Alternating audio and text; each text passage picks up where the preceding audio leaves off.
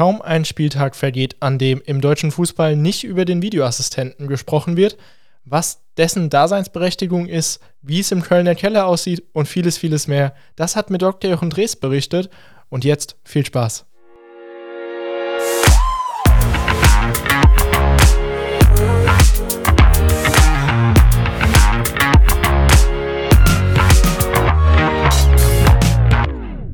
Herzlich willkommen zur zweiten Folge von 9,15 Meter. Mein heutiger Gast ist Dr. Jochen Drees. Er ist 51 Jahre alt und war von 2001 bis 2017 DFB-Schiedsrichter und hat in seiner Karriere 92 Spiele in der zweiten und 141 Bundesligaspiele geleitet.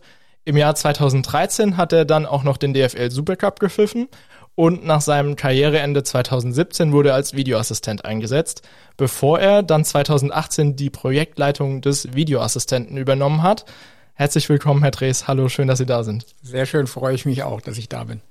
Ich würde gleich schon wieder mit der ersten Frage, auch wie in der letzten Folge, beginnen. Und zwar, wie sind Sie denn zum Fußball gekommen, aber auch zur Schiedsrichterei?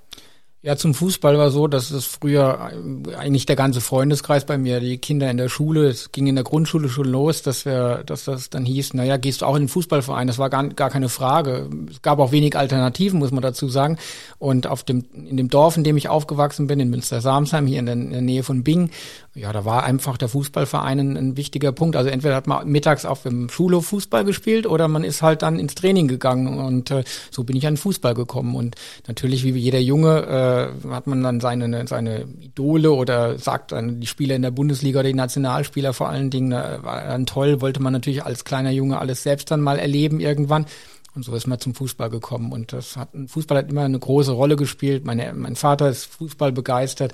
Ähm, wie gesagt, durch die Freunde, mit denen ich zu tun hatte, die ganz viel Fußball gespielt haben, bin ich dann eben auch zum Fußball aktiv gekommen, habe dann auch bis in die A-Jugend äh, Fußball gespielt in Münster-Samsheim, bei Hassia Bingen ähm, ein paar Jahre, ähm, mal wieder in Münster-Samsheim, dann nochmal in der A-Jugend, glaube ich, B- und A-Jugend wieder bei Hassia Bingen. Und dann habe ich eine Verletzung ähm, erlitten ähm, beim, äh, beim Tennisspielen. Ich habe damals noch Tennis und Handball gespielt. Ähm, waren ganz witzige Wochenenden teilweise auch. Also, dass ich samstags morgens auf dem Tennisplatz stand, von neun neun Uhr gegen die Medenspiele dann meistens los. Dann hat mich mein Fußballtrainer um zwei ähm, Tennisplatz abgeholt, mich zum Fußball gefahren. Dann habe ich mittags um drei in der Jugend dann mein Fußballspiel gemacht und abends um 18 Uhr hat man noch ein Handballspiel. Und dann bin ich dann auch noch hingebracht worden, weil ich damals noch nicht fahren konnte.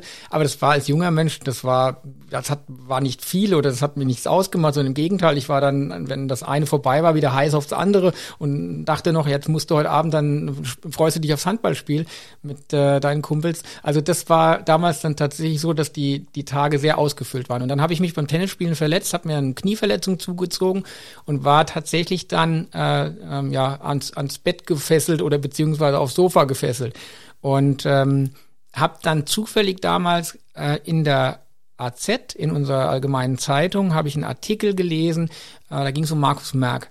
Und da wurde Markus Merck so ein bisschen äh, porträtiert und vorgestellt und ähm, ja, Schiedsrichter und sowas. Und dann kam mir so spontan der Gedanke, dass ich dachte, Mensch, das ist eigentlich ganz cool, was der so macht. Er hat mit Fußball zu tun. Jetzt sitzt du eh zu Hause. Ähm, und äh, genau, und dieser Artikel war verbunden mit dem Hinweis, dass die Schiedsrichtervereinigung in, in Bingen, dass die einen Schiedsrichter-Neulingskurs macht. Und diese Kombination, diesen Artikel gelesen zu haben und diesen Hinweis auf diese, auf diese Neulingsausbildung, da habe ich gedacht, weißt du was, das machst du einfach. Du hast jetzt eh die nächsten vier, sechs Wochen Pause, kannst nichts, nichts aktiv machen, dann nutzt doch diese Zeit. Äh, ich habe dann den Hörer in die Hand genommen am nächsten Tag, habe bei meinem Obmann angerufen, das war Heinz Krollmann, ähm, und habe gesagt, du, äh, ja, Jochen Drees hier, ich würde mich gerne, ich habe gelesen, Sie machen einen, einen Kurs für Neulinge, den würde ich gerne mitmachen. Und dann sagte er so, ja, welcher, von welchem Verein kommst du denn? Und da sagte ich, ja, ich habe keinen Verein. Und da sagte er, das kann ja sein, alle, die sich hier anmelden, werden vom Verein angemeldet und so. Ich sagte, nee, ich habe das gelesen in der Zeitung und ich würde es ganz gerne machen.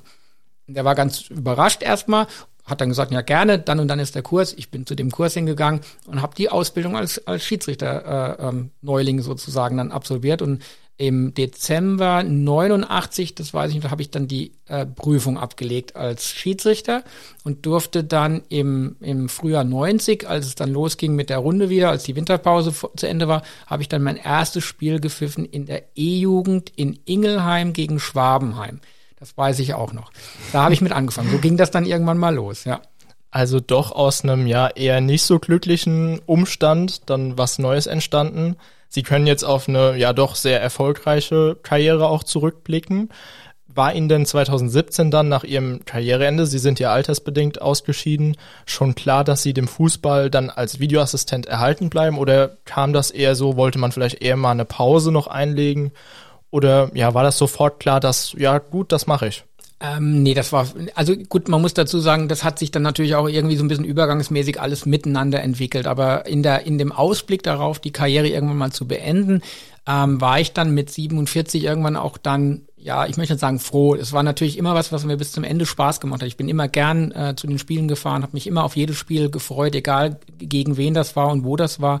Aber man merkt natürlich, dass der Aufwand, den man betreiben muss, körperlich vor allen Dingen, dass das halt schon was ist, was einen sehr fordert und an die Grenzen ranbringt. Man, man erreicht nicht mehr den Leistungslevel oder das Leistungslevel, was man halt mit, mit Anfang 30 vielleicht noch in der Lage ist zu leisten.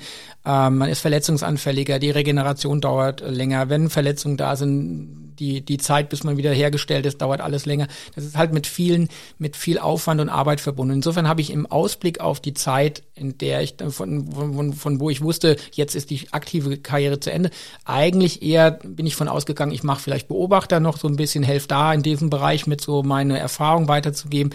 Aber dass ich aktiv noch weitermache, das hat sich dann eigentlich erst ergeben, als wir in Deutschland, als hier in Deutschland entschieden wurde, dass man dieses Projekt Videoassistent anfängt. Und dann kamen die Verantwortlichen auf mich zu und sagten, du wirst ja jetzt ausgebildet als Videoassistent auch, hast nicht Lust danach als Spezialist weiterzumachen?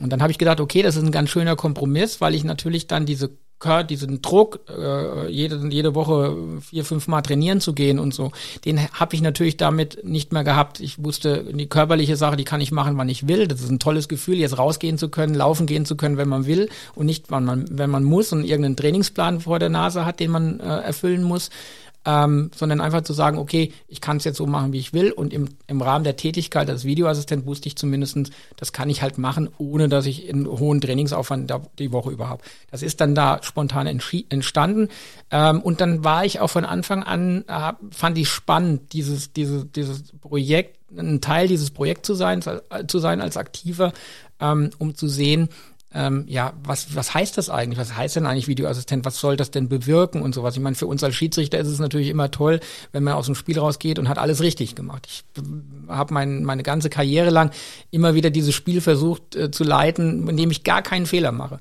Und äh, das ist extrem schwer. Wir als Schiedsrichter wissen das. Äh, Passiert man, nicht eigentlich. Eigentlich passiert es nicht, weil immer macht man, da hat man doch mal so einen falschen Einwurf, wenn es dann nur so ist, oder man Freischuss im Mittelfeld, der keinerlei Bedeutung hat, aber wo man sagt, Mensch, da hat man, da hat man es falsch gemacht, falsch gesehen oder falsch bewertet.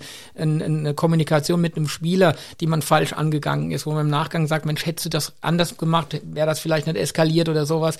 Ähm, und dann dachte ich, Mensch, dieses Tool Videoassistent kann vielleicht helfen, dass ein Schiedsrichter tatsächlich mit einer fehlerlosen Leistung rausgeht. Ja. Dann kam auch 2018 dann quasi der Moment, Sie hatten dann quasi ein Jahr, dass Sie als Videoassistent schon begleitet haben, als es hieß, ja, Sie könnten jetzt den, ja, dieses Projekt Videoassistent als Projektleiter übernehmen. Kam das dann auch einfach aus dieser Tatsache geschuldet, ja, dass Sie schon erfahren waren dann quasi und spezialisiert darauf waren? Und wie lange haben Sie nachgedacht? Sie haben als Hausarzt noch praktiziert. Sie haben ja quasi dann damit Ihre Karriere als Arzt beendet und sind dann komplett auf dieses Thema Fußball wieder aufgestiegen. Ja, es war letztendlich so, dass äh, damals Lutz Fröhlich, äh, der jetzt auch ja Chef der, der Schiedsrichter in Deutschland ist im Elitebereich, ähm, der äh, kam damals auf mich zu und sagte, Jochen, sag mal, ähm, kannst du dir eigentlich vorstellen oder könntest du dir vorstellen, mit bei uns in der sportlichen Leitung oder damals, wie das noch hieß, Schiedsrichterkommission einzusteigen äh, und, und mitzuhelfen? Da sagte ich, ja, könnte ich mir prinzipiell vorstellen wie denn oder in welcher Form und was. Dann sagt er, ja, wir, wir suchen jemanden, der diese, diese Stelle ähm, der, der Projektleitung Videoassistent übernimmt. Und er kam deswegen auf mich zu, weil ich natürlich als Spezialist schon Erfahrung hatte und eben da auch tätig war. Und ich würde mal sagen, es auch nicht ganz so schlecht gemacht habe. Also ähm, ich glaube, die Kollegen, mit denen ich gearbeitet habe, die haben das geschätzt, dass ich dabei war, weil ich mich immer als Teamplayer gesehen habe. Egal, ob ich auch auf, aktiv als Schiedsrichter auf dem Platz war. Ich war, wir sind immer als Team aufgetreten. Es war mir immer wichtig, dass die beiden Assistenten, der vierte Offizielle, dass die mit dazugehören und dass die wissen, je, dieses Team kann nur funktionieren, wenn alle miteinander arbeiten und jeder versucht, seine beste Leistung zu bringen. Wenn einer die beste Leistung bringt und ein anderer oder zwei schaffen es nicht, dann wird nie die Gesamteinschätzung so sein, dass man sagt, das ist eine tolle Leistung jetzt von, von einem Schiedsrichter gewesen. Und sowas habe ich mich auch verstanden, als Videoassistent, äh, wie der Name schon sagt, als Assistent des Schiedsrichters da zu sein und für ihn da zu sein, wenn er irgendwie eine grobe Fehleinschätzung macht. Und vielleicht war das auch so ein bisschen Beweggrund von Lutz Fröhlich damals zu sagen, Mensch, der könnte darin passen. Außerdem verstehen wir uns auch so menschlich gut, Lutz und ich. Und ja, dann kam er damals auf mich zu und, und fragte das. Und dann habe ich halt überlegt, wie geht's? Und es war von Anfang an klar, es geht nur als Vollzeitstelle. Erste Überlegung für mich war, naja, vielleicht kannst du so ein bisschen machen äh, wie vorher, dass das aufs Wochenende fokussiert ist und du am Wochen die Woche über ein bisschen schaust, was du abends halt noch hinbekommst, so an, an notwendigen Arbeiten. Aber dann wurde klar auch vom DFB gleich gesagt, äh, das ist eine Vollzeitstelle. Wir erwarten nämlich, dass das Projekt eben, wie gesagt, ausgearbeitet wird und geführt wird. Und ja, habe ich mich erstmal zurückgezogen, weil für mich zu dem Zeitpunkt klar war, das Arztsein möchte ich eigentlich nicht aufgeben. Und wie wir eben gesagt haben, ich bin in einer, in einer, als Hausarzt tätig gew gewesen. Das ist eine Praxis äh, in Münster-Samsheim, die ich von meinem Vater übernommen habe. Der hat das von seinem Vater übernommen. Das heißt, mein Opa war schon in der Praxis tätig war jetzt die dritte Generation, die ich, die ich da ähm, ausgeführt habe als Hausarzt und äh, mit auch einer sehr engen Bindung zu den Menschen, die dann da leben. Und mir war die Verantwortung denen gegenüber schon bewusst, die ich habe. Und da muss ich sagen, habe ich ganz viele lange Gespräche auch mit meinem Vater gehabt, der, ähm, wo ich auch immer gefragt habe, wie siehst du das denn und sowas, weil klar hat man so ein bisschen das Gefühl, man, man schuldet vielleicht auch dem, dem, dem Eltern, dem Vater irgendwie was, dass er, dass man die Möglichkeit bekommen hat. Der hat das irgendwie auch aufgebaut oder weiter ausgebaut von seinem Vater und jetzt komme ich und sage, ich mache es jetzt nicht mehr weiter und beende das jetzt irgendwie. Aber da muss ich sagen, hat mein Vater mich total positiv unterstützt und mit mir diskutiert und auch abgewogen miteinander. Und das war ein Prozess, der schon über ein paar Wochen gegangen ist ähm, und wo ich mir auch erbeten habe, äh, diese paar Wochen zu haben, um, um einfach da mir klar zu sein, in welche Richtung geht's denn rein. Dazu kam, wie das immer wieder, auch in dem ersten Fall, wie ich gesagt habe, wie ich zum Schiedsrichter überhaupt kam, war es dann so, dass wir in der Gemeinschaftspraxis oder ich damals gearbeitet habe und die beiden anderen Partner danach nicht mehr weitergearbeitet haben. Der eine ist in Rente gegangen und äh, der andere hat, hat sich dann örtlich äh, verändert und dann war ich alleine und hatte bis dahin die Praxis, die wir zu dritt geführt haben, habe ich alleine übernommen und anderthalb Jahre so ein bisschen oder war jetzt dann im, in dem Jahr drin, in dem ich das alleine versucht habe und habe gemerkt, ich komme da an meine Grenzen ran, dessen, was ich leisten kann, körperlich wie auch äh, geistig, weil es einfach von dem Arbeitspensum zu viel war. Und ähm, ich meine Kinder nicht mehr gesehen habe, wenn ich abends nach Hause kam, dann waren die schon im Bett und morgens, wenn ich weggefahren bin, waren die noch am Schlafen. Und ähm, irgendwann kam ich dann zu so einem Punkt, dass ich gesagt habe, das geht auf die Art und Weise sowieso nicht mehr weiter, da muss ich sowieso was ändern und, und dann kam diese Anfrage Anfrage vom DFB. Und dann habe ich gesagt, nach dem Gespräch mit meinem Vater und auch mit, mit meiner Frau nachher, das ist schon auch, dass ich es als Privileg empfunden habe, dass ich in meiner Lebensphase jetzt nochmal die Chance kriege, meinem Leben nochmal eine andere Richtung zu geben. Und ähm, dass ich die andere Sache natürlich ähm, nicht leichtfertig aufgebe, aber schon unter der Abwägung der Umstände, unter denen ich das hätte führen müssen, dann gemerkt habe, das geht sowieso nicht mehr auf die Dauer. Und das hat mir die Entscheidung dann ein bisschen einfacher gemacht, zu sagen, ich mache diesen Wechsel und eigentlich diese Kehrtwende, ich gehe vom medizinischen, vom hausärztlichen komplett weg und mache jetzt was, was mit Medizin überhaupt nichts mehr zu tun haben. Viele Freunde oder Leute, die ich jetzt länger nicht gesehen habe, denen ich erzähle, wo ich arbeite, äh, die sagen dann, ja, dann bist du der Arzt beim DFB. Sag ich, nehme, mit Arzt hat es überhaupt nichts zu tun. Ich habe keine medizinischen Aufgaben, die ich dazu erledigen habe dienen ab und zu mal als Ansprechpartner für den einen oder anderen Schiedsrichter, der dann vielleicht eine Frage hat oder so, aber das hat nichts mit Medizin zu tun. Also insofern war auch das so ein, so ein besonderer Umstand, wie es dazu gekommen ist. Und dann habe ich mich in dem Urlaub, als wir äh, ja im Sommerurlaub unterwegs waren, dann habe ich mich abends dann im, als ich mit meiner Frau dann äh, beim Abendessen da saß und wir aufs, aufs Meer so ein bisschen rausgeguckt haben und ähm, das war in Spanien und dann äh, habe ich gesagt, weißt du was, ich mache das, ich gehe das hin, ich stelle mich dieser Herausforderung, weil ich auch innerhalb dieser Aufgabe, die dann an mich herangetragen wurde oder die von mir erwartet wurde, auch für mich eine Chance gesehen habe zu sagen, das ist ein, ein neues Projekt. Es ist noch nichts, was, was, wo ich gesagt bekomme, du musst das jetzt so und so machen, sondern es wird eher gesagt, du guck mal, was du daraus machst, wie, wie du das vielleicht mhm. entwickeln kannst. Du kannst ganz viel eigene Impulse setzen, du kannst äh, ein bisschen abwägen und deine Erfahrungen, die du hast, damit reinbringen. Du kannst äh, äh, Leute, Schiedsrichter ausbilden in diese Richtung, du kannst sie weiterbilden. Du musst natürlich identifizieren, wer kann es, wer kann es nicht so gut. Eine spannende Aufgabe letztendlich, die es nach wie vor auch heute noch ist damit rutschen wir auch schon so ein bisschen in meine nächste Frage rein. Was ist denn so die Aufgabe eines Projektleiters? Klar, das Entwickeln, aber wie sieht das denn grob oder auch eher, ja, als ganz konkrete Aufgabe dann im Tagesgeschäft aus? Also erstmal bin ich dafür verantwortlich, also mal ganz, fangen wir mal an mit den, mit äh, was jetzt den Spielbetrieb angeht. Äh, ich bin verantwortlich für die Ansetzung im, im Videoassistentenbereich. Das heißt, ich setze die Videoassistenten und die Assistenten der Videoassistenten an. Natürlich in Abstimmung mit, mit Lutz Fröhlich, ähm, mit Tobias Christ, der jetzt ja auch bei uns im, im DFB arbeitet, dann für das Ansetzungswesen zuständig ist, der das also alles ein bisschen koordiniert. Lutz Fröhlich nimmt in, in aller Regel die Schiedsrichteransetzungen vor und wenn die Schiedsrichteransetzungen gemacht sind, dann äh, setze ich die Videoassistenten und die Assistenten der Videoassistenten an, in Verbindung dann mit Tobias, ähm, wo wir dann schauen, wer passt zu wem, welche Teams lassen wir zusammen und wo können, wo haben wir Ressourcen, wen wir irgendwo an anderer Stelle vielleicht noch brauchen, als vierten Offiziellen und sowas. Also das ist dieses Tagesgeschäft. Bis dahin gilt es natürlich, sagen wir mal, den vergangenen Spieltag auf äh, nachzubereiten, also heißt Szenen zu identifizieren, die interessant sind, eher sowohl für den Spielbetrieb, dass man eine, eine Richtung rausgeben kann, das möchten wir im Videoassistentenbereich gerne so und so erledigt haben. Also das war am Wochenende gut, das war vielleicht weniger gut oder war schlecht.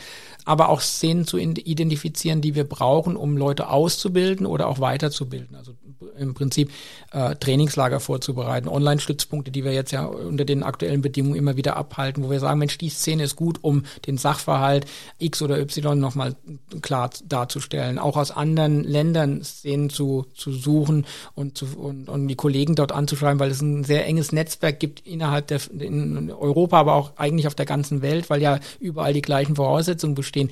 Jeder hat das jetzt neu eingeführt, jeder macht Erfahrung damit und dann sind Leute sehr, sehr dankbar, wenn man sich eben auch fachlich austauschen kann und sagen kann, guck mal, wir haben das und das erlebt jetzt hier bei uns.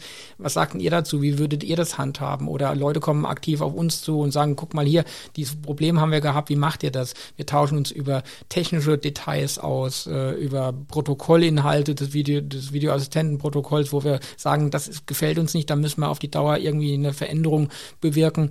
Also das ist ganz, ganz spannend, diese, diese Sachen dann dazu machen. Ja, wie ich sagte, wir ähm, strukturieren äh, Online-Stützpunkte, ähm, die Trainingslager, die dann im Sommer wieder anstehen oder im Winter die, die Halbjahreslager, die wir da immer haben ja, das sind solche Punkte, die wir dann im Prinzip machen. Wir, wir haben natürlich, weil die, der Videoassistent ja ein Gemeinschaftsprojekt ist zwischen DFB und DFL ähm, und der, die DFL für die technischen Komponenten zuständig ist, haben wir natürlich mit den Kollegen dort immer Austausch oder jede Woche unser regelmäßiges Treffen, wo wir dann Themen diskutieren, die auf technischer Seite, wo wir sagen, wir brauchen noch dieses und jenes oder ähm, der Videoassistent braucht einen anderen Monitor. Wir haben jetzt zum Beispiel Probleme mit diesen Plexiglasscheiben, dass die Videoassistenten oder die Assistenten, wenn die quer durchschauen, dann spiegelt sich das Bild in diesen Plexiglasscheiben immer zwischen den Arbeitsplätzen. Äh, da haben wir zum Beispiel Lösungen versucht zu suchen, also einen separaten zusätzlichen Monitor zum Beispiel zu installieren, wenn es Probleme mit dem Ton gab im Stadion, dann werden diese Sachen eben nachbesprochen oder, oder, überlegt, wie gehen wir damit an. Und dann natürlich diese, diese Thematik, einen Kader zu finden, und da sind wir jetzt im Moment dabei, mit welchen Leuten wir sozusagen in die nächste Saison weiter starten wollen. Weil wir haben im Moment das, ich sage mal in Anführungsstrichen, ein Problem. Wir haben sehr viele Leute. Wir haben alle Schiedsrichter der Bundesliga und der zweiten Liga und noch einen Teil der Drittliga-Schiedsrichter, die im Bereich der, des Videoassistenten arbeiten. Unter anderem auch alle Assistenten aus erster und zweiter Liga, die im Bereich des Videoassistenten arbeiten. Und dadurch haben wir eine sehr große Gruppe was aber dann die, die negative Auswirkung der Folge hat, dass wir natürlich in den, in den Ansetzungshäufigkeiten, wenn man jeden immer wieder berücksichtigt, sehr lange Pausen zwischen den einzelnen Einsätzen hat. Und das kennen wir ja als Schiedsrichter, wenn ich äh, lange nicht auf dem Platz gestanden habe und will wieder ran. Es braucht dann immer ein bisschen Zeit, bis ich mich dann wieder eingewöhnt habe. Und mein Credo ist da in der Hinsicht, dass jemand, der es regelmäßig macht, der kann sich sehr schnell, äh, kann Automatismen ausbilden, die ihm helfen, in den Prozessen klarzukommen. Das heißt, wenn ich als Schiedsrichter jedes Wochenende pfeift, dann brauche ich mir irgendwann nicht mehr zu überlegen, wie, wie stelle ich denn die Mauer beim Freistoß? Worauf habe ich denn zu achten, wenn aus dem Halbfeld ein Ball in, in, in die Mitte geschlagen wird? Manche Sachen, die ich im Vorfeld ausschließen kann, äh, dass die mir einen Stock zwischen, äh, dass mir ein Stock zwischen die Beine geworfen wird, weil ich mich nicht darauf vorbereitet habe, die, die kann ich durch Automat Automatismen äh, äh, lösen oder beziehungsweise vermeiden, dass sie passieren. Und das ist eine, eine der Ansätze, die wir haben, dass wir versuchen, den Kader zu verkleinern, weniger Videoassistenten zu haben, weniger Assistenten der Videoassistenten zu haben und mit den Leuten, die es eben am besten können, dann in die nächste Saison auch reinzugehen.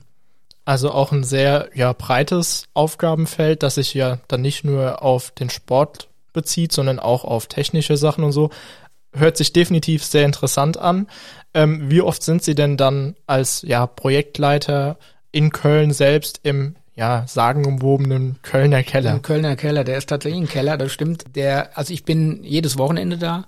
Äh, wir haben ja einen Spielbetrieb, der in der Regel von Freitag bis Montag geht und wir, ähm, ich bin jedes Wochenende da, äh, in aller Regel samstags meistens auch Freitag, Samstag, ähm, weil wir, äh, weil ich auch als als Coach dann da tätig bin. Also wir haben eine Gruppe von von Coaches, die im Videoassistentenbereich arbeiten, die selbst keine aktive Rolle im Prozess einnehmen, aber die die äh, Videoassistententeams sozusagen äh, beobachten im Hintergrund die Szenen sich dann entsprechend mit ihn mit den Gruppen dann anschauen, beziehungsweise mit den betreffenden Teams anschauen und dann eine Analyse machen und sagen, Mensch, das war gut, das war nicht gut, das ist hier gut gelaufen vom Prozess, das Ergebnis war richtig oder war falsch, wie auch immer. Und das teilen wir uns natürlich das Wochenende so ein bisschen auf, so dass nicht einer quasi von Freitag bis Montag da ist, sondern der eine ist halt Freitag, Samstag da mit noch einem Kollegen zusammen, der andere kommt dann sonntags und macht mit einem anderen Kollegen sonntags die Spiele und einer macht noch den Montag das Montagabendspiel. Und da haben wir uns eigentlich ganz gut aufgeteilt. Also mein hauptsächlicher Arbeits, äh, meine hauptsächliche Arbeitszeit da ist eben Freitag, Samstag.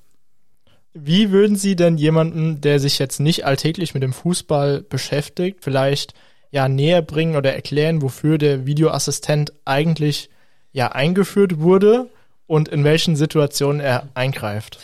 Ähm, ja, das ist ja, also sag, für jemanden, der keine Ahnung vom Fußball hat, dem würde ich vielleicht sagen, wenn äh, irgendein Auto gebaut wird, dann hast du vielleicht einen, der dafür verantwortlich ist, dass das Auto keine groben Fehler hat in, in, in der Bauanleitung. Das heißt, dass alle da, ich sag mal ganz, ganz grob gesagt, dass alle vier Räder dran sind, wenn das Auto aus der Werkhalle rauskommt. Also der Videoassistent ist letztendlich dafür da, im eigentlichen Ursprung, dass er die groben Fehlentscheidungen, Fehleinschätzungen des Schiedsrichters korrigiert. Wenn man so ein bisschen mit Fußball sich beschäftigt, dann sagen einem, sagt einem das Wembley-Tor zum Beispiel, sagt einem was, sagt einem die Hand Gottes von Maradona damals bei der Weltmeisterschaft äh, zum Beispiel. Es gab mal ein, ein, ein, Tor bei Deutschland gegen England, was deutlich hinter der Linie war, wo äh, was dann dem Schiedsrichterteam durchgegangen ist. Das sind eigentlich die ursprünglichen Ansätze, die dazu geführt haben, dass man sich über ein technisches Hilfsmittel Gedanken gemacht hat, das den Schiedsrichter im Prinzip unterstützt hat. Und in der, im Rahmen der jetzt äh, ja, gesellschaftlichen Entwicklung, äh, dass wir immer mehr Technologien überall einsetzen, Leute, die im, im Stadion zum Beispiel stehen, ihr, ihr Handy haben und übers Handy einen Livestream äh, irgendwie haben, der das, die das, der das Spiel begleitet, das sie selbst im Moment sehen, diese Leute kommen natürlich sehr schnell über die Fernsehbilder und über die Streamingbilder an die Informationen, äh, was da unten auf dem Feld eigentlich los ist oder was da passiert ist. War das jetzt ein Strafstoß oder war das eine rote Karte oder war es keine? Nur der Schiedsrichter, der da in der Mitte rumläuft, das ist der einzige, der quasi keine Informationen bekommt darüber. Und dann haben sich die Verantwortlichen der FIFA oder des IFABs damals äh, gesagt, das kann eigentlich kein Dauerzustand sein. Wir müssen auf Technologien zurückgreifen. Auch da waren intensive Diskussionen, weil dieses Einführen von Technologien in den Fußball ja schon ein sehr heikles Thema war. Also es haben sich viele Leute lange gewehrt und haben gesagt, nee, das, das wollen wir nicht, wir wollen den Fußball so behalten, wie er, wie er früher war gibt ja auch jetzt noch ganz viele Leute, die das kritisch sehen und sagen, Fußball äh, war immer so einfach, wobei ich immer sage, das, das stimmt nicht, Fußball ist nie einfach gewesen. Äh, man hat versucht, einfach zu machen, aber Fußball ist schon komplex in, in, in, in was ein Regelwerk angeht und ähm, ähm, ja, in der Entwicklung, wie er, die er jetzt in den letzten Jahren, Jahrzehnten genommen hat. Und ja, da hat man dann einfach ähm, in, in diese Richtung versucht, ein Tool zu etablieren, das einem dem Schiedsrichter helfen kann, eben diese groben Fehlentscheidungen rauszunehmen. Ja, das war mal der ursprüngliche oder ist der ursprüngliche Ansatz gewesen bei diesem, bei diesem Ein Einsatz des Videoassistenten. Also ja, doch, die Fußballromantik spielt da auch eine Rolle, glaube ich, bei vielen Menschen, aber ja, ich glaube, im heutigen Zeitalter kommt man auch nicht um Technologie drumherum. Wir haben es gerade eben schon mal angesprochen, wie es so ein bisschen im Kölner Keller aussieht. Man hat quasi jetzt in Zeiten von Corona eine Plexiglasscheibe, das kennt man ja mittlerweile äh, zwischen den einzelnen Sitzen. Aber wie ist es denn ja konkret aufgebaut? Man hat Monitore vor sich, mhm. aber da spielt doch bestimmt noch bisschen mehr Technik auch mit rein. Ja, auf jeden Fall. Also es ist tatsächlich im Keller gelegen. Das, äh, weil wir das ja vorhin schon benutzt haben, das Wort der Kölner Keller, das ist ja ein ganz gängiges Wort auch. Und das hat ganz pragmatische Gründe, weil wir einfach vermeiden müssen, dass wir irgendeine Lichteinstrahlung haben, die uns am Monitor eventuell blendet, wenn wir davor sitzen. Und deswegen ist die, die Lokalisation äh, im, im Keller eigentlich gar nicht so verkehrt, weil man damit natürlich das Tageslicht so ein bisschen ausblenden kann. Die, der Raum selbst ist halt mit Technik schon vollgestopft, wenn man so möchte. Wenn man sich mal so vorstellt, wie so eine äh, oder vor Augen führt, wie so eine, eine Arbeitsstation für den Videoassistenten aussieht, dann stehen da ganz viele Monitore rum. Also de, allein an einer Arbeitsstation haben wir sechs Monitore stehen äh, zwei sozusagen für jeden. Wir haben einen, einen Operator, der die, die Technik sozusagen führt. Ähm, der hat zwei, zwei Monitore, ne, er hat sogar drei Monitore, haben wir sogar, habe ich ja noch einen unterschlagen. Der, der äh, Videoassistent hat zwei und der Assistent vom Videoassistent hat auch nochmal zwei Monitore.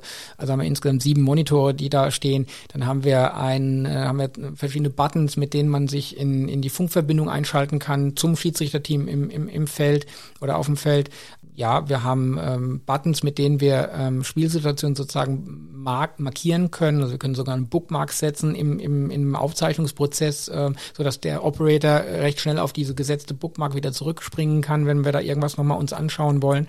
Und ganz, ganz viele Kabel, die natürlich schön versteckt sind. Es ist alles schön aufgebaut, äh, die da im Hintergrund laufen. Rechner, die überall natürlich rumstehen. Ja, das ist halt ein, ein ja, ich möchte sagen, ein Raum, der halt voll mit Technik und Technologien äh, gestopft ist, ja. Und die Videoassistenten beziehungsweise der Assistent vom Videoassistent, haben die dann alle quasi dieselben Bilder, die sie sehen? Oder unterscheiden die sich auch nochmal? Äh, ja, die Setups in den Monitoren sind andere. Also der, ähm, der ähm, Assistent vom Videoassistent, der hat ein Setup, was in erster Linie sich auch um die Abseitsfragen kümmert. Das heißt, der hat in seinem, der hat einen Vierer-Split, äh, einen Monitor, der mit vier Bildern läuft sozusagen. Der hat ähm, beide 16er Hochkameras zum Beispiel, die da drin sind, um, weil das die Wahrscheinlichkeit sehr erhöht, dass man dann Abseitssituationen Abseits, beurteilen ja. kann. In der Regel auch die, die Führungskamera. Und je nachdem, wo sich das Spiel bewegt, links oder rechts, wechselt dann das Setup ähm, so dass er dann einmal die rechte und einmal die linke Seite bekommt. Manchmal so eine GLT, also eine Torlinienkamera, die auch für die Abseitsauflösung ganz äh, einen enormen Wert für uns darstellt, äh, weil man gerade Situationen, die sich im, im, im Strafraum äh, ähm, die da ablaufen, hinsichtlich der Frage Abseits über diese Torlinienkameras, ähm, die einen sehr weiten Winkel haben, ganz gut abdecken kann. Das ist sein Setup und er hat einen Programmmonitor. Das heißt, er sieht da äh, das Programmbild, was übertragen wird, hat er sozusagen, wo er das Spiel live verfolgen kann oben drüber. Der, der Videoassistent selbst hat auch diesen Vierer-Split äh, mit anderen Setups drin. Das heißt, man versucht immer, je nachdem, wo der Ball sich bewegt, die vier bestgeeigneten Kameras zu finden, die um diesen Ball, um diesen Ballpunkt sozusagen dann vorhanden sind. In der Regel von allen Seiten, so dass man sich vorstellen kann, der Ball wird quasi von, von vier Seiten quasi unter, unter die Lupe genommen. Man hat zwei nahe Kameras, die sehr hochauflösend sind und zwei weite Kameras, die eher von, einer, von einem weiteren Blickwinkel auf die Situation schauen. Und diese Delay-Monitore, sowohl bei dem Assistenten, des Videoassistenten wie auch beim Videoassistenten, laufen mit einer Verzögerung von drei Sekunden zum Normalbild.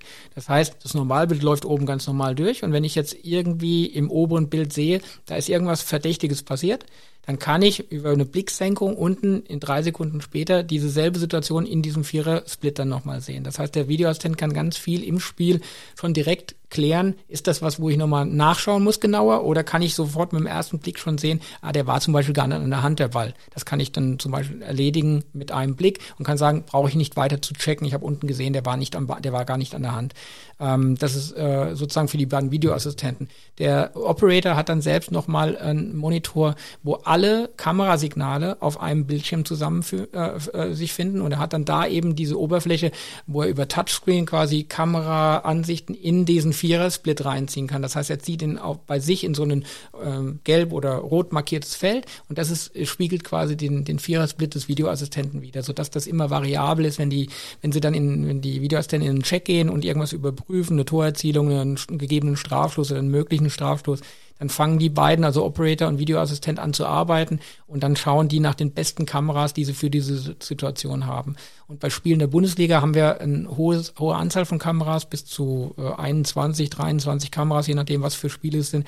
Und die kriegt man einfach von der Information nicht auf einen Monitor. Deswegen hat der dann, dann noch einen zweiten Monitor, wo die Kameras drin drauf liegen, die, sagen wir mal, in der Regel nicht für die ähm, entscheidenden Auflösungen verantwortlich sind. Das kann mal im Einzelfall sein, dass da eine Kamera dabei ist, aber in der Regel sind das Kameras, die eher auf in Normalzeiten auf das Publikum gerichtet sind oder eher die Trainerbänke äh, in, in, in Beobachtung halten, um dann da Bilder zu produzieren, die dann fürs Fernsehen wieder interessant sind.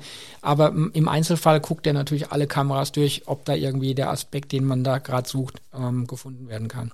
Also doch nicht nur bisschen Kaffee und Kuchen und Fußball schauen, sondern ähm, doch eher auch eine komplexe Aufgabe und das erklärt vielleicht auch, warum man im TV manchmal andere Bilder sieht als der Videoassistent, einfach weil es eine Fülle an Kameramöglichkeiten gibt. Wie sieht denn so der Ablauf vor Ort für einen Videoassistenten auch vielleicht jetzt in Zeiten von Corona aus?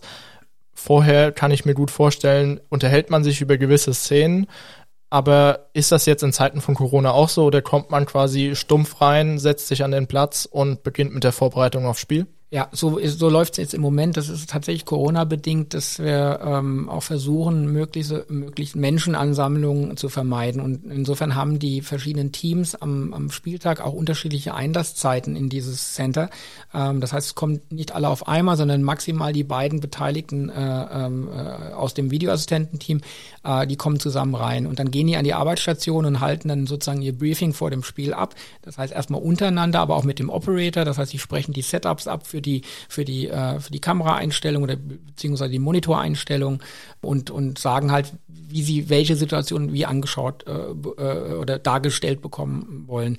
Ähm, in welchen Geschwindigkeiten die ablaufen. Wenn ich zum Beispiel eine Situation mir anschauen möchte, hat der Operator die Möglichkeit zwischen Normalgeschwindigkeit, also 100 Prozent, bis runter zu 25 Prozent oder ein Standbild quasi zu zeigen. Und das ist ja dann immer für die Beurteilung manchmal schwierig, dass man einmal sagt, bei einem Foulspiel war das jetzt innerhalb oder außerhalb vom Strafraum, kommt es manchmal auf Standbild an, dass man sieht, hier ist jetzt der entscheidende Kontakt und wo ist der? Ist der vor der Linie oder ist er, noch, ist er schon auf der Linie?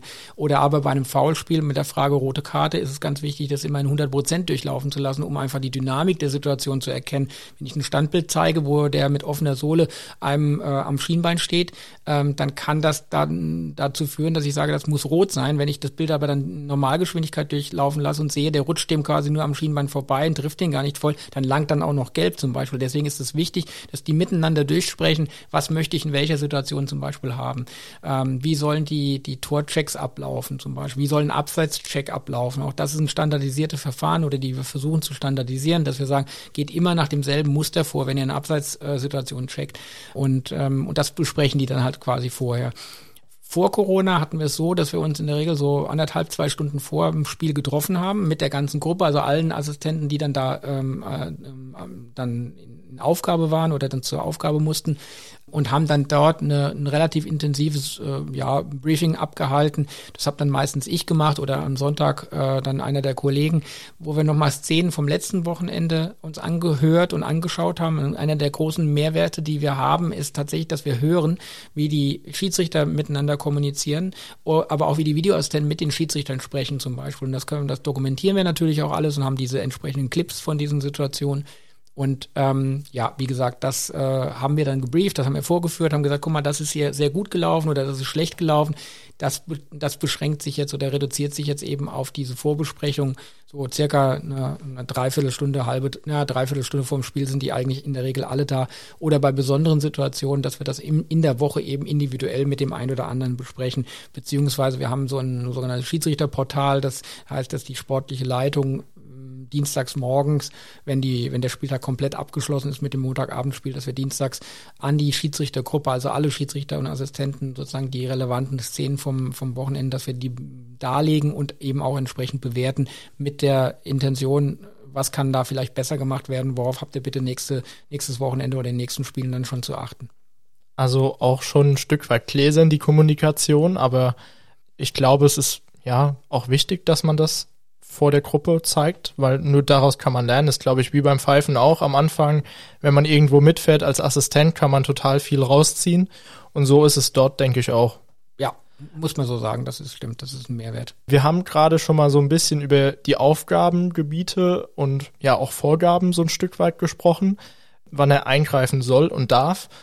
Wieso gibt es denn immer wieder Diskussionen, warum greift er da jetzt ein oder warum greift er da denn nicht ein? Was ist da Ihre Meinung zu, wieso es da ja mal mehr, mal weniger zu großen Diskussionen in der Öffentlichkeit kommt?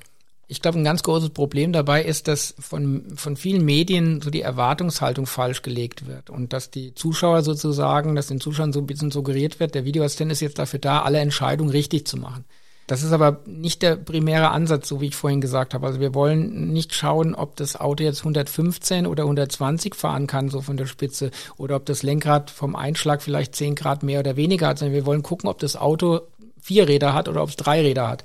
Äh, also der Ansatz für den Videoassistent ist eigentlich dann wirklich nur die groben Sachen rauszufiltern. Jetzt ist in der öffentlichen Diskussion häufig äh, eine Situation, ja, die scheinbar klar ist für uns als Schiedsrichter von der fachlichen Belegung, Auslegung heraus, die ist halt häufig nicht ganz so klar. Und was wir vermeiden wollen, ist, dass der Videoassistent äh, dazu äh, führt, dass ein Spiel nicht mehr im Stadion geleitet wird, sondern von dem Assistenten vom Monitor, dass der sagt, ich habe mir jetzt alles angeguckt und ich will, du entscheidest jetzt bitte so und so. Dann brauchen wir nämlich irgendwann den Schiedsrichter auf dem Feld nicht mehr. Und äh, die Idee dieses Projektes ist ja, den Schiedsrichter eigentlich in seiner Funktion zu stärken, also zu sagen, bitte entscheid du so, wie du das wahrgenommen hast.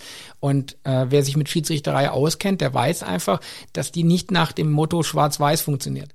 Wir haben schwarze und weiße Entscheidungen. Das heißt, wir haben Sachen, die sind klar strafbar und klar nicht strafbar, aber wir haben die allermeisten Entscheidungen, die in so einem sogenannten Grau- oder Ermessensbereich liegen. Und das ist eigentlich ein Bereich, wo wir vom Videoassistenten sagen, der geht dich nichts an. Also du sollst dich nicht in Situationen einmischen, wo du vielleicht persönlich das Gefühl hast, das ist jetzt besser so oder so zu entscheiden. Oder wo man sagt, ja, hier kann man zwei, hat man zwei Sichten auf eine Situation. Die eine bewerte ich für mich selbst äh, äh, stärker oder die bewertet vielleicht die Öffentlichkeit und die Medien dann stärker als die andere. Aber das sind die Situationen, wo wir sagen, da habt ihr, habt ihr euch als Videoassistenten rauszuhalten. Ihr sollt für die klaren Sachen zuständig sein. Ähm, und die klaren Sachen, fällt mir jetzt auf, werden mittlerweile gar nicht mehr diskutiert. Also als Beispiel, wir haben äh, jetzt aktuell, ich glaube nach dem 28. Spieltag haben wir, glaube ich, 78 Eingriffe von dem Videoassistenten in der Bundesliga. Von den 78 haben wir 70 korrekte. Also das heißt, wo wir sagen, wir haben 70 Entscheidungen, die haben wir korrigiert, die regeltechnisch gesehen falsch waren. Abseitssituationen, Strafstoßsituationen, äh, rote Karte oder potenzielle rote Karte Situation, die sind korrigiert worden.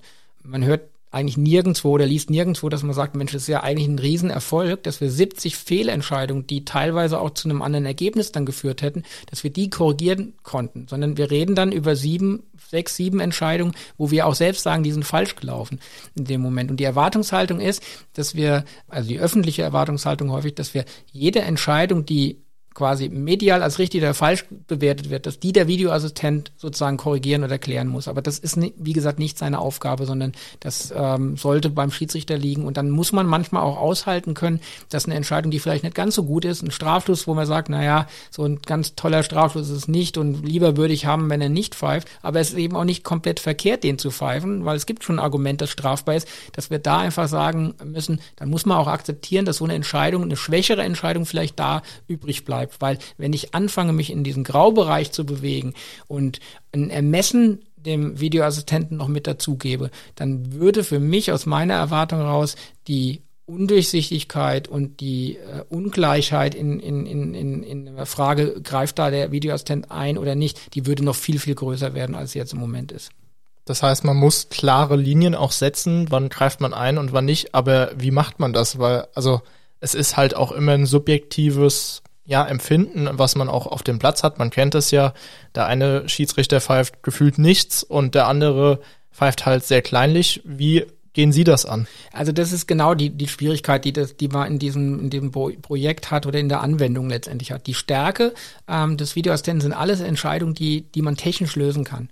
Ball innerhalb, außerhalb, zumindestens in den Bereichen, die wir abdecken können mit den Kameras. Wir haben zum Beispiel keine Abdeckung in den Seitenlinien. Da können wir nicht sagen, ist der Ball tatsächlich aus oder nicht. Wir haben zwar Kameras, die wir benutzen können, aber richtig belegen, technisch, technologisch belegen können wir es nicht.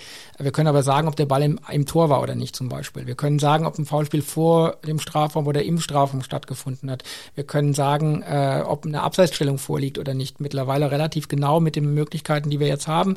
Das sind die Stärken, die der Videoassistent hat in dem Moment. Einen belegbaren Beweis, tatsächlich beweisbare Situation. Wir haben manche Situationen, die sind glasklar. Wenn ich dem, wenn ich dem Schiedsrichter als Fachmann sage, äh, ist das jetzt ein Strafstoß, ist das eine rote Karte? Ja, nein, dann haben wir vielleicht bei von 100 Schiedsrichtern, die sagen 100, ja, das ist eine rote Karte oder das ist ein Strafstoß. Auch da kann der Videoassistent helfen, wenn der Schiedsrichter vielleicht mal einen falschen Blick hatte oder es nicht gesehen hat. Und bei den anderen Sachen, die dann in dem Graubereich liegen, in dem Ermessensbereich liegen, versuchen wir hier in Deutschland eine, äh, eine möglichst hohe Eingriffsschwelle zu leben. Also das heißt, wir versuchen die Videoassistenten zu schulen, dass sie, sobald sie erkennen, dass es einen Spielraum gibt, dass es also verschiedene Argumente gibt für eine Situation, für, für einen strafbaren Vorgang oder dagegen, dass wir dann eigentlich ein Signal haben wollen, ähm, dann habt ihr euch nicht da einzumischen, sondern dann lasst bitte die Entscheidung dann auf dem Feld und das muss der Schiedsrichter dann machen, um eben auch der Persönlichkeit des Schiedsrichters gerecht zu werden, weil das stimmt tatsächlich, dass manche eben sehr großzügig sind in ihrer in ihrer Zweikampfbewertung. Und wenn ich jetzt da bei einem Rempler im Strafraum, wo ich sage, ja, der ist schon nicht so ohne, der rempelt den schon relativ heftig, äh, vielleicht auch nicht ganz so regelkonform von der Seite mit angelegtem Arm, sondern ist der Arm schon ein bisschen draußen und ich würde jetzt als Schiedsrichter, als Videoassistent reingehen und sagen, pass auf, du musst dir das anschauen, das muss, muss korrigiert werden, dann würde würde ich auch der Linie des Schiedsrichters nicht gerecht werden. Und ein anderer, anderer, ein anderer Schiedsrichter, der vielleicht sehr kleinlich ist in diesem Oberkörpervergehen und, und, und man würde jetzt erwarten, dass da jetzt der Videoassistent reingeht geht in dem Moment ähm, oder ich hätte einen Videoassistent, der eher sagt, nee, nee, das ist alles nur fußballtypisch, dann würde sofort eine Unwucht reinkommen. Also ich möchte weder in dem einen Fall, wenn der Schiedsrichter sehr kleinlich ist, noch in dem, in dem Fall, wo der Schiedsrichter sehr großzügig ist, möchte ich, dass der Videoassistent seine persönliche Meinung dann noch mit einbringt, sondern er muss das dann auch akzeptieren und auch das muss die Öffentlichkeit, das müssen auch die Spieler und die Trainer müssen akzeptieren, dass da einfach so eine so, eine, so, ein, so ein Spielraum bleibt, wo wir nicht jede Entscheidung immer zur besten Lösung führen werden, sondern es wird auch Entscheidungen geben, wo wir im Nachgang immer noch drüber diskutieren können, wo wir sagen können, ja, da gibt's aber auch ein Feld, ähm, wo wir ähm, ja, wo wir eben nicht den Videoassistenten damit belasten können, dass der verantwortlich ist, letztendlich immer nur die bessere Entscheidung zu suchen. Ich glaube, das ist auch so ein bisschen so ein typisch deutscher Aspekt, dass man sagt, ich möchte das aber schwarz und weiß gelöst ja. haben. Geht halt nicht immer. Was mir auffällt, wenn ich zu Hause sitze und Fußball schaue, ich weiß oft, warum das Spiel jetzt gerade nicht weitergeht, warum mhm. das verzögert wird. Einfach aus der Schiedsrichtersicht, weil man ja ein Gespür dafür bekommt. Aber den Fußballfans geht das vielleicht nicht so. Ich habe auch ein paar in meinem Umfeld, die dann sagen, ja, was ist denn jetzt schon wieder da? Wie kann man denn es schaffen, diese Leute noch mehr mitzunehmen in die Entscheidung? Zum Beispiel beim Football, ähm, ja, wird die Entscheidung danach kommuniziert, was da jetzt war. Ich halte davon als Schiedsrichter nichts, aber es wird in der Öffentlichkeit auch immer wieder so diskutiert. In den Niederlanden wird zum Beispiel im Nachgang das Ganze veröffentlicht, der äh, Funkkontakt zwischen Schiedsrichterteam auf dem Platz und dem Videoassistent. Was ist Ihrer Meinung nach dann Ansatz, den man gehen könnte, um die Fans da näher mitzunehmen und das vielleicht auch ein bisschen transparenter für sie zu machen? Also die Lösung, äh, den Schiedsrichter nachher eine Entscheidung zu verkünden, so wie es im American Football läuft, ähm, oder im Nachgang die Kommunikation zu veröffentlichen, das mag äh, im Einzelfall ganz sinnvoll und hilfreich sein, ist aber immer nur eine Nachbetrachtung. Auch der, der Schiedsrichter, der dann im Spiel nach einer Situation kommt und sie dann erklärt, lässt erstmal die Leute im Unklaren. Das heißt, wenn ich Fußball schaue, im Stadion oder auch im Fernsehen, dann weiß ich trotzdem nicht, was, der, was da im Moment passiert oder warum das Spiel unterbrochen ist mein, mein Favorit in dieser Lösung wäre tatsächlich, also wir versuchen es auf der einen Seite im Fernsehen ähm, so, dass wir den Prozess, der hinten dran steht, transparent äh, gestalten. Das heißt, immer dann, wenn ich, wenn ich sehe, der Videoassistent greift ein, im Moment noch auf die Situation reduziert, wenn der Schiedsrichter tatsächlich rausläuft zum Monitor, dann wird in dem Moment im Fernsehen eingeblendet, was der äh, Videoassistent dem Schiedsrichter jetzt zeigt. Und als Fußballfan kann ich dann schon sehen, um was geht's dabei. Also ist es jetzt eine Situation im Strafraum, geht es um eine Abseitsstellung zum Beispiel, die interpretiert werden muss. Ähm, äh, ist es eine mögliche rote Karte, wo man dann die, die Bilder im Fernsehen sieht. Äh, für mich war dann schon relativ schnell klar, dass es eigentlich nicht geht, so eine Ungerechtigkeit äh, ähm, stehen zu lassen zwischen Zuschauern am Fernsehen und Leuten, die im Stadion sitzen. Deswegen habe ich schon immer gesagt, muss das Ziel sein, möglichst schnell die Bilder, die wir im Fernsehen transportieren, auch im Stadion auf die Leinwand zu kriegen. Die meisten Leinwände sind technisch so gut ausgestattet, dass es möglich sein muss, da ein, ein, Bild von der vernünftigen Qualität einblenden zu können. Viele Stadien haben schon HD-Qualität auf ihren Monitoren drauf, ähm, auf den Anzeigetafeln. Ähm, also insofern, das muss möglich sein, dass das geht. Ähm, und da habe ich eine große Hoffnung, dass man zumindestens diese, diesen Prozess worum es dabei geht, noch ein bisschen transparenter auch ins Stadion bringen kann. Jetzt kann man natürlich immer wieder weiterdenken und das ist ein ganz äh, immer ein großes Anliegen, was ich auch meinem Team immer wieder weitergebe, zu sagen, wir müssen offen bleiben für alle Impulse, die wir irgendwo mitkriegen können. Wir, wir, wir schauen uns in anderen Sportarten natürlich aktiv um. Wir fragen, die, wir hatten jetzt einen tollen Austausch mit den amerikanischen Kollegen aus, dem, aus der NBA, aus dem Basketball, also auch Schiedsrichterkollegen und haben mit denen gesprochen, wie macht ihr das denn mit eurem Videobeweis in Anführungsstrichen? Und ich sage sag immer, wir müssen die Augen und Ohren offen halten und schauen, was können wir noch für Impulse, vielleicht auch an, aus anderen Sportarten, vielleicht auch gar nichts, was mit Sport zu tun hat, rausholen, was uns nutzen kann, um diesen Prozess letztendlich transparenter zu äh, gestalten, aber auch insgesamt äh, Themen und Punkte innerhalb dieses Projekts positiv zu gestalten. Und ein Punkt könnte für mich sein, dass wir eben die Bilder im Stadion auf die Leinwand bekommen, äh, ob wir eventuell ergänzen, der Schiedsrichter im Nachgang noch irgendwie was sagt, warum es jetzt zu einer Entscheidung gekommen ist kann man darüber diskutieren. Ich persönlich denke auch nicht, dass es so ein, ein, ein, ein großer Mehrwert wäre. Und ich glaube auch, dass wir in Deutschland gar nicht da, da äh, ähm, mit umgehen können in der Richtung. Ich glaube, es wäre eher sowas, dass der Schiedsrichter da stünde und äh, er, er sich dem dann, fehlt die Luft. Dem fehlt, dem fehlt vielleicht die Luft oder der wird von von von den Fans ausgebuht oder so weiter und die Leute, äh, die es interessiert, die hören gar nicht, was er sagt, weil äh, vielleicht grundsätzlich das das, äh, das Tool abgelehnt wird, äh, das Videoassistent. Also ich weiß nicht, ob das dann tatsächlich zu einer Transparenz Preissteigerung führen würde. Jetzt haben wir gerade schon über die Möglichkeiten gesprochen. Jetzt würde ich mal auf eine ja hoffentlich theoretische Möglichkeit zurückkommen. Was ist denn oder was passiert, wenn der Videoassistent im Spiel ausfällt? Das ist relativ klar geregelt. Äh, wenn er ausfällt, hat das Spiel trotzdem seine Gültigkeit. Dann läuft das Spiel halt einfach weiter ohne Videoassistent. Das heißt, es gibt auch für die, ähm, für die Vereine dann letztendlich im Nachgang keine Einspruchsmöglichkeit, dass sie sagen können, ja, aber im Moment ist es sehr ungerecht, weil wir haben jetzt einen Abseitstor bekommen und mit Videoassistent wäre das korrigiert worden.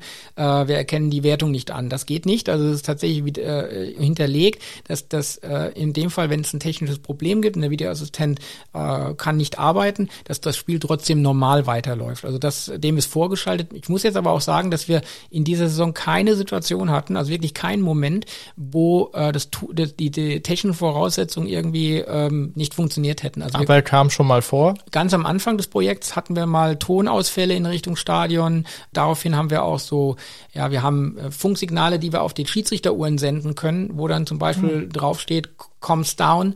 Äh, das heißt, die Kommunikation ist abgebrochen. Ähm, da weiß der Schiedsrichter im Stadion, also ich kann jetzt im Moment nicht mit meinem Videoassistenten äh, kommunizieren. Aber wir haben die Uhr eigentlich eigentlich nicht gebraucht. Also seitdem wir sie jetzt haben, das ist ja immer das Schöne, wie so eine Versicherung, aber wir, wir haben sie im Moment nicht gebraucht. Also bis jetzt äh, läuft alles wirklich technisch einwandfrei. Die Bild, Bildtransport, äh, der Bildtransport wie auch die, der, der Tontransport ins Studio ähm, funktioniert einwandfrei. So soll es auch sein. So Hoffentlich bleibt es auch so. Ja. Es ist ja immer so, wenn man es bräuchte, hat man es nicht. Und wenn man es dann hat, dann braucht man es nicht. Ja. In der letzten Folge hat Christian Gittelmann schon angesprochen, dass die Statistik quasi die Wirksamkeit ja beweist ähm, des Videoassistenten. Wir haben es auch schon mal kurz angesprochen für diese Saison.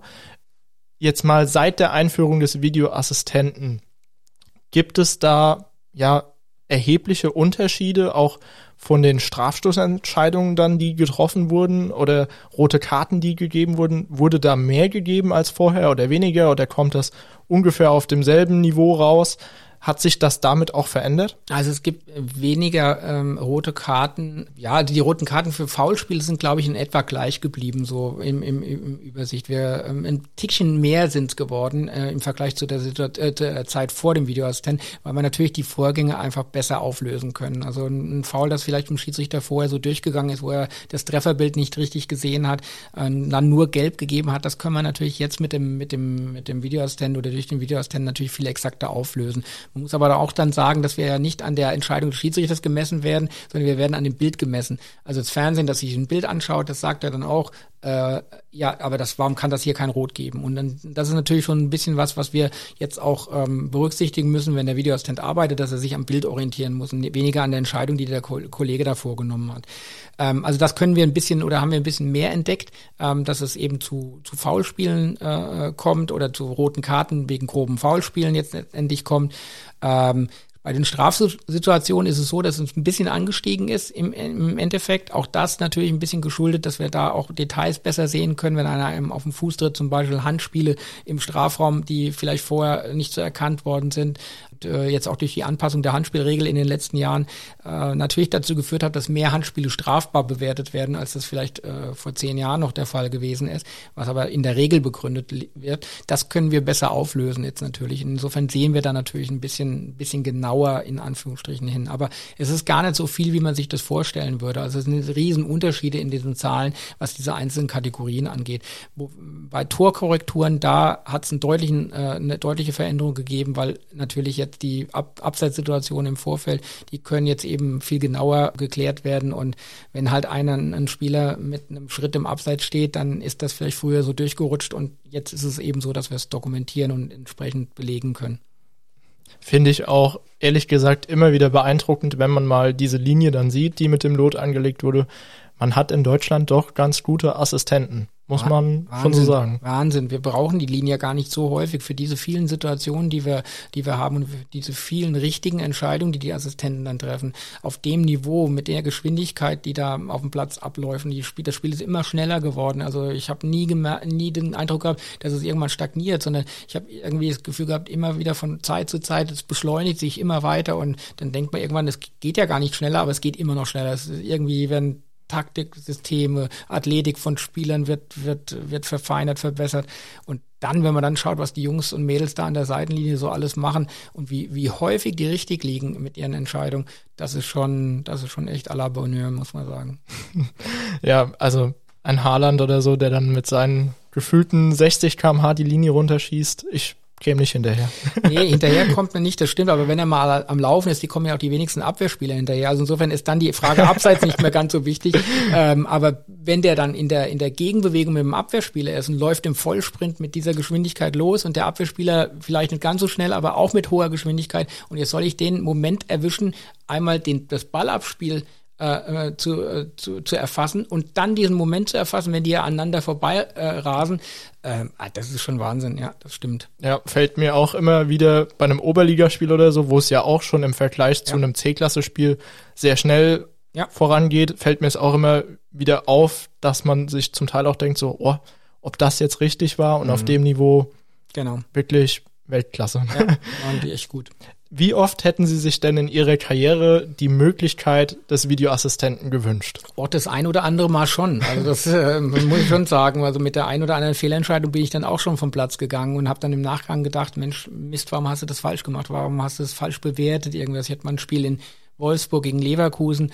Da waren zwei, drei Situationen drin, wo ich mir jetzt im Nachgang gesagt, hätte, äh, gesagt habe, wenn ich da einen Videoassistenten gehabt hätte, hätte er mich in den, von den drei wahrscheinlich in zwei Situationen rausgeschickt und hätte gesagt, guck dir das bitte nochmal an, das hast du falsch eingeschätzt auf dem Platz. Und dann wäre ich, und das ist das große, der große Vorteil für die Schiedsrichter, dann wäre ich mit der richtigen Entscheidung aus dem Stadion nachher gegangen ich wäre wär nicht verantwortlich gewesen, dass, dass ich jetzt einen Strafschluss gegeben habe, der keiner war, oder eine fehlende rote Karte da drin gewesen ist, oder ich habe ein Tor akzeptiert, das vielleicht irregulär gewesen ist. Das haben die Schiedsrichter heute nicht mehr. Also die Schiedsrichter, die auf dem Platz agieren in der Bundesliga und in der zweiten Liga, die gehen ohne grobe Fehlentscheidung in aller Regel raus. Ja, also wenn, wenn alles normal funktioniert und äh, wir hatten zwei, drei Situationen in der Saison, wo es vielleicht dann, weil der Videoassistent falsch eingeschätzt hat, falsch gelaufen ist, aber in allen anderen Situationen geht man mit einem richtigen, mit einer richtigen Entscheidung raus. Und das ist das, was wir von früher, die wir früher gepfiffen haben, ohne Videoassistenten, ähm, eben nicht kennen. Wir, wir kennen eher die Situation, dass man mal rausgeht vom Spiel und weiß, oh, heute hast du Mist gebaut, heute hast du einen Bock geschossen und jetzt ist das Spiel leider 1-0 ausgegangen, obwohl, weil du einen Fehler gemacht hast. Und diese Belastung damit umzugehen, auch die ganze Woche, die Nachbereitung, ähm, die, das Mediale drum, drumherum, was dann natürlich immer damit aufschlug, das haben, das kennen die Schiedsrichter heute gar nicht mehr. Also die, die die Zeit von früher nicht kennen und jetzt nur mit Videoassistent pfeifen, die wissen gar nicht mehr, was das heißt, äh, diesen, diesen Druck aushalten zu müssen. Und da haben wir die Kollegen auf dem Platz natürlich, wir sind ja auch Kollegen, also wir, das, die haben wir natürlich extrem entlastet durch dieses Tool Videoassistent.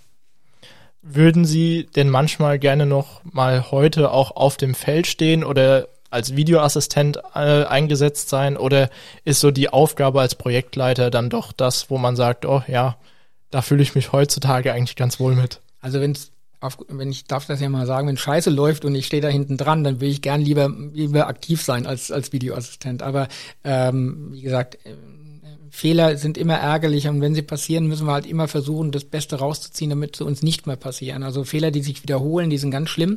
Ähm, Fehler, die das erste Mal auftreten, die kann jedem passieren, egal wer wo was macht. Das, das, die Arbeit als Videoassistent vermisse ich eigentlich so nicht, weil ich durch das durch die Projektleitung natürlich immer dann live mit dabei bin und alles mitbekomme und äh, das das vermisse ich jetzt in der Richtung nicht. Auf dem Platz schon, das vermisse ich schon, äh, weil gerade am, am Ende, so die letzten Jahre beim Pfeifen, man doch so, ja, sag mal, sich eine äh, äh, Akzeptanz und Respekt erworben hat im, im Umgang mit den Spielern, dass man sehr viele schöne Ereignisse dann auch da hatte. Also das heißt, ganz viele Spieler, mit denen man ein gutes Verhältnis hatte. Man war nicht befreundet, klar, dafür hat man sich viel zu selten gesehen, aber äh, man hat ein gutes Verhältnis gehabt. Man hat gefreut, wenn man sich sieht und man ist dann vernünftig, respektvoll auch miteinander umgegangen und man hat sich gegenseitig auch irgendwie geschätzt. Und das ist das, was ich manchmal so ein bisschen vermisse, wo ich sage, ja, ab und zu mit dem einen oder anderen nochmal so einen Smalltalk zu halten und das Spiel entsprechend auch mit der Erfahrung, die man mittlerweile hat, auch auf dem Platz leiten und lenken zu können. Das vermisse ich so manchmal. Und was mir natürlich abgeht, ist, vorm Spiel in dem Kabinengang zu stehen. Und wenn es dann heißt, das Fernsehen das okay gibt, jetzt dürft ihr rausgehen, das ist immer noch ein Gefühl, was, wo ich immer noch jetzt merke, dass, es, dass man Gänsehaut bekommt und dass es so kribbelt. Also äh, wenn man in Dortmund in diesem kleinen Tunnel steht und, äh, und weiß, man kann rausgehen und ich hatte ja das große Glück, ich habe nie ohne Zuschauer pfeifen müssen. Ich habe weder ein Geisterspiel mal gepfiffen oder so. Ich, bei mir waren immer Zuschauer da und wenn man dann da rausgeht und plötzlich wird aus dem Dunkeln alles hell und äh, man sieht die Fans in der in der in der Kurve stehen und schon auf das Spiel in, sich freuend äh, zujubelnd und ähm, das war natürlich schon immer ein cooles Gefühl. Und das, das vermisse ich so ein bisschen, aber alles zu seiner Zeit. Jetzt dürfen das hoffentlich bald wieder die Kollegen erleben, wenn wieder Zuschauer im Stadion sind. ich hätte jetzt noch eine letzte Frage. Und zwar, was waren denn so zu Beginn die größten Baustellen beim Videoassistent und wie ja, zufrieden sind Sie mit der Entwicklung, die der Videoassistent jetzt ja genommen hat in den letzten Jahren oder auch unter speziell unter Ihrer Leitung? Also ich muss sagen, ich habe natürlich davon profitiert, dass Helmut Krug, der vor mir quasi sich dieses diesem Projekt angenommen hat, dass der eine sehr äh, akribische und intensive Arbeit mit uns gemacht hat. Also er hat uns wirklich sehr intensiv ausgebildet als Videoassistenten, hat auch ganz viele Sachen durchdacht und sich ganz viel Mühe gemacht, mit dem wir das in, in Deutschland halt etablieren möchte. Und da muss ich sagen, davon habe ich auch profitiert, als ich angefangen habe, dass die Ausbildung der Videoassistenten auf einem guten Niveau war und dass es dann im, im nächsten Moment drum ging, den Jungs und Mädels, die es dann jetzt machen, so ein Bewusstsein dazu für, dafür zu schaffen, äh, was macht ihr da? Also dieses Leben in dieser Rolle, dass, dass, dass sie unterscheiden müssen, dass sie an einem Spieltag äh, Schiedsrichter sind und am nächsten Wochenende dann nur in Anführungsstrichen Assistent sind. Also nicht derjenige sind, der das Spiel leitet, sondern eher der Assistent von demjenigen, der auf dem Platz jetzt steht in dem Moment. Und dieser Rollenwechsel, das war eine, die größte Herausforderung, dem Schiedsrichter und den, den, den Videoassistenten bewusst zu machen, ihr seid keine Schiedsrichter mehr, ihr seid Assistenten und ihr habt euch in diese diese Rolle einzufügen. Und ihr müsst halt auch mal, wenn, wie ich vorhin ausgeführt habe, wenn, wenn ihr eine mit einer Entscheidung vielleicht persönlich nicht so einverstanden seid, weil ihr hättet sie vielleicht anders getroffen, ihr müsst lernen, das hinten anzustellen. Ihr müsst, und das ist so ein Kriterium für einen Videoassistenten, er muss Bilder sehr schnell erfassen können und diese Bilder auch entsprechend fachlich bewerten können. Und wer das schnell und sicher hinkriegt, das sind die Leute, die es einfach sehr gut machen. Und bei den Leuten, die immer hadern, die abwägen, die nicht zu einer Entscheidung kommen können, weil sie die Argumente gegeneinander nicht bewerten können oder sowas, die werden nicht diesen Sprung auf die höchste Ebene in diesem Bereich schaffen, als Videoassistenten da zu arbeiten. Stand jetzt bin ich mit der Entwicklung zufrieden. Also so wie wir uns entwickeln in dem Bereich, und das habe ich von Anfang an gesagt, äh, man, die Erwartungshaltung, dass man sagt, in, in, in drei, in zwei, drei Jahren ist alles super, dann läuft alles problemlos ab, habe ich von Anfang an gesagt, das wird nicht funktionieren, weil Fußball ist ein dynamisches Geschäft, das verändert sich immer, Regeln verändern sich so ein bisschen und die Anforderungen, die an Videoassistent dann auch konkret gestellt werden, die werden sich auch verändern. Insofern bin ich mit wohl technischen Entwicklungen, die wir gezeigt haben, äh, zufrieden, als auch mit der Entwicklung, die wir bei der Ausgestaltung dieser Rolle Videoassistent jetzt genommen haben.